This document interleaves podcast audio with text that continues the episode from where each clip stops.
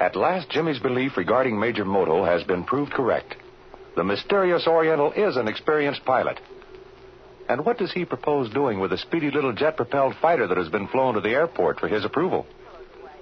At a moment when Speed Robertson seemed free from suspicion, he has dealt a crushing blow. The government special investigator Russell has just discovered the wing construction drawings of a super secret new Army experimental plane in Speed's room. Jimmy is speechless. Well, Robertson, speak up. What's the matter? Are you tongue tied? All I can say is, Russell, I haven't the slightest idea where those drawings came from. What do you take me for? You know I wasn't born yesterday. I suppose you expect me to believe those drawings flew over here. I don't expect you to believe anything, Russell, except the truth. I don't expect to, Robertson. I've been a government agent for 25 years, and it's sometimes been very hard to know what the truth is, but I've never yet had occasion to doubt the evidence of my eyes. Well, Russell, as Jimmy here happened to mention to me yesterday, there's always a first time for everything. Meaning what? Just this. I don't deny for a second that these are part of the plans of the jet plane. I can see and I can read just as well as you can. But that's no proof at all that I'm responsible for their presence here. Why, of course, Mr. Russell. Just because the plans are here doesn't mean that Speed stole them. Just a minute, Allen. I'm doing the questioning. When I need you, I'll call you. Yes, sir. Naturally, Robinson, I'd expect you to say that. It's the first alibi of every thief. Listen, Russell. I'm not going to take that from you or anybody else. I'm not a thief, and you've no right to call me one. Now, you better take that back. I'll take nothing back. I'll give you ten seconds to take that back. If you haven't done so by that time, I'm going to knock you flat on your back. You only think you are, Robertson. I rather expected this. Get any rat in the corner and he'll fight. Yeah, well, for that, I'm going to hit you just a little harder than I intended to. You've got about two seconds left. Yes? You take a good look down this barrel, Robertson. You make the slightest move toward me, and this finger of mine is liable to squeeze real quick like. I've always found the best policy is to shoot first and explain afterward. Speed, please. Please don't move. Oh, look, Mr. Russell. This is all a terrible mistake. I told you I'd call you when I needed you, Allen. You feel very cocky, don't you, Russell, with that big piece of artillery in your hand? Don't mind the smart cracks, Robertson. I'll just stand back there and keep your hands away from your pockets, out where I can see 'em. You don't seem to realize the gravity of this situation. No, I don't, but I do realize what a big monkey you're making out of yourself. Careful, Robertson. I may pull back a little further on this trigger. Well, I think this farce has gone far enough. Well, come on. Here's my wrists. Get out your handcuffs. Here, Jimmy, perhaps you can help Mr. Russell. He can't hold that gun on me and snap on the cuffs at the same time. I'll tell you, Russell, let Jimmy hold the gun while you put on the cuffs. You stay where you are, Allen. Oh, I get it. You're thinking of Jimmy as my Confederate. Well, here's another suggestion. You keep the gun and let Jimmy snap on the handcuffs. That smart stuff's not going to get you anywhere, Robertson. You better come clean. How did you get those? please, please, do we have to go into all that again? I repeat once more, I haven't the slightest idea how those plans got my room. Now, really, Robertson, you don't honestly expect me to believe that. Suppose your watch was missing from this room and then it was found in young Allen's room.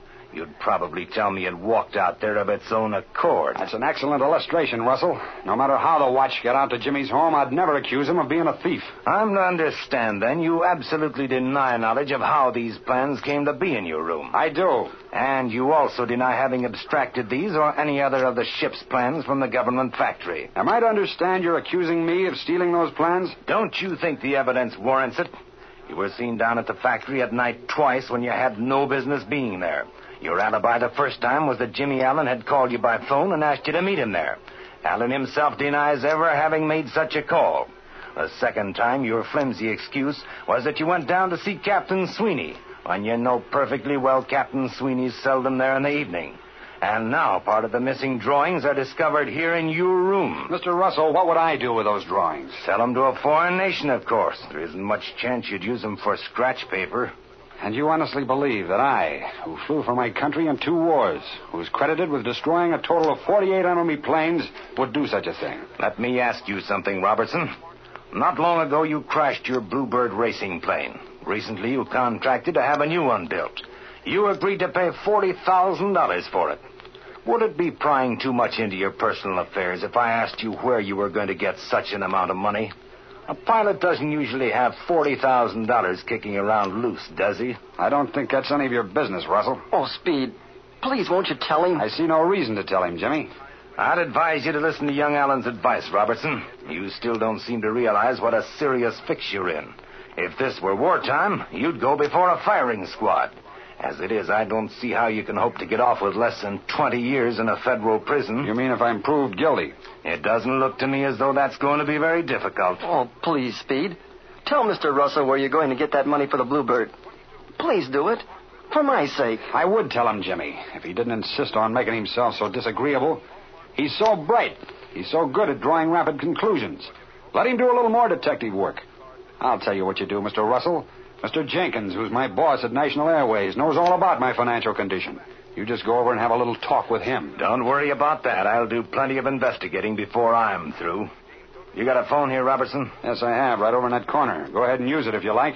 Thanks. I'm going to use it all right, but I'm going to keep an eye on you at the same time. Jimmy, Yes, sir? go over to the phone and call Captain Sweeney. The number is Norclay 972. Yes, sir. Uh, what do you want me to tell him? Ask him to come up here at once. Yes, sir.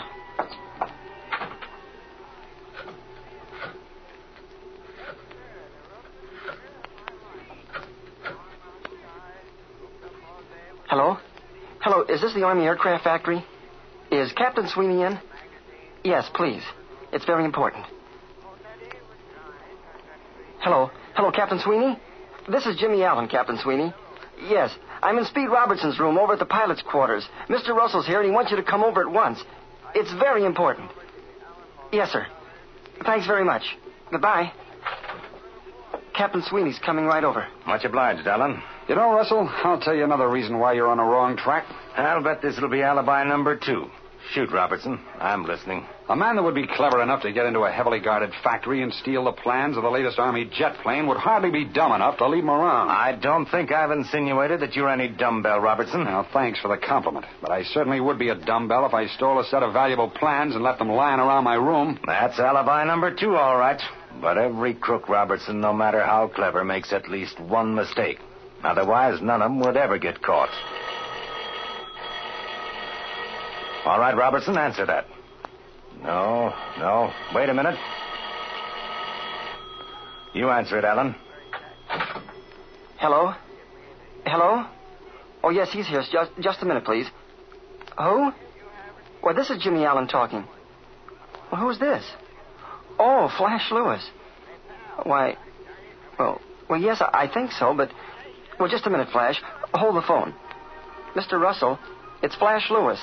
He has something very important to tell me, and he's over at the school and wants me to come over. Uh, can I go? Yes, I guess so. Come right back here as soon as you get through. Yes, sir. I'll, I'll hurry right back. Hello, Flash. I'll be right over. You'll be where? Oh, out on the line? Okay, I'll see you in a minute. I'll be right back, Mr. Russell. Come in. Hello, Captain Sweeney. Step in. You know Speed Robertson and Jimmy Allen. Of course I do, but what's the idea of the gun? I'll tell you in a second. All right, Jimmy, run along. Yes, sir. Well, come on, Russell. What's the mystery? Did you ever see these before? The wing construction drawings of the new plane. The set that's been missing. Where did you find them?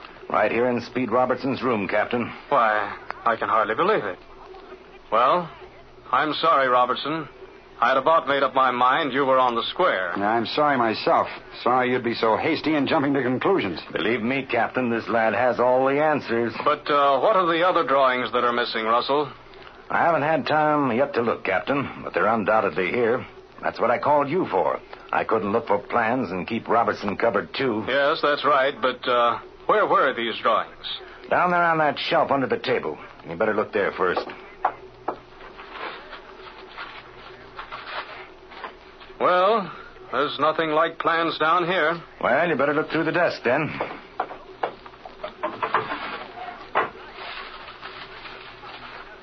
They're not here either. There's only one other place, that trunk over there. Okay. It's locked. Uh-huh. Aha. Set in Sherlock Holmes' finest style. Where are the keys, Robertson? On that desk over there.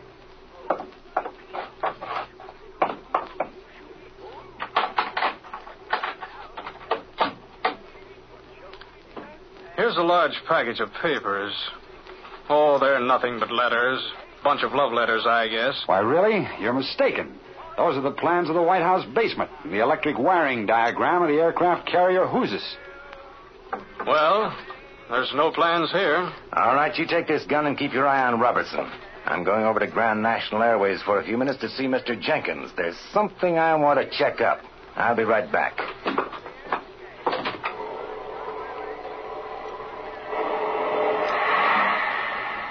Hey, hey, Flash. Hi, Jimmy. What do you want, Flash? Hey, look at that ship up there. Who's ever flying it sure knows his eggs. He sure does, Jimmy. That's Captain St. John. Didn't Speed say he knew him? Well, sure he did. Well, that must be the jet plane he flew in. Boy, look at him go. He's almost out of sight. I'll say he is. But listen, kid. Yeah? Mike Jones, Shorty Mason, and Major Moto are right on the other side of that P 19 trainer, watching St. John do his stuff. And listen, Jimmy, I heard Mike Jones tell Shorty Mason the deal was all set. Major Moto's bought this plane and ten others for his country. What? Well, what do you know about that? But that's not what I wanted to tell you, Jimmy. Mike Jones ordered me to have that plane on the line and warmed up at one o'clock tonight. Can it be possible that Speed Robertson is a marvelously clever actor? So good that he has even Jimmy fooled? And what is the significance of Mike's instructions to Flash regarding the jet propelled fighter? Well, don't miss Jimmy's next air adventures.